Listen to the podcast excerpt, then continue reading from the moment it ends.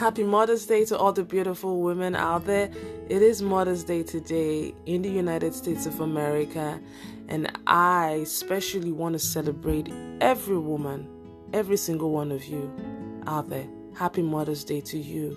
You you are amazing. You are you are awesome. You are deserving you are appreciated. Don't let anybody tell you less. I mean, even if today is not a day that is filled with flowers and celebrations and and parties and all of that over you, remember that God rejoices over you. And I think that is enough.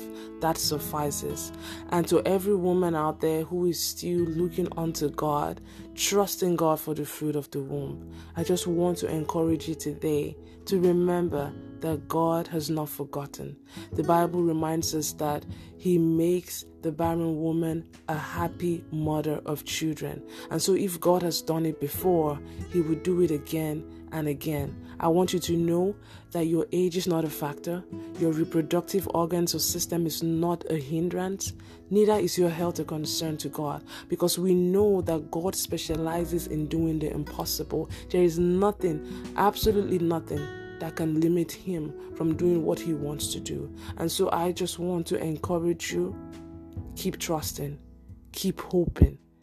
Don't ever give up on God because He's not giving up on you. And so, no matter how long it might seem like it's taken for God to come through, He's never late.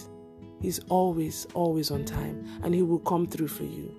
For you, women out there who every month you seem to to just shed tears of pain when you see that period show up, when you keep hoping that it doesn't.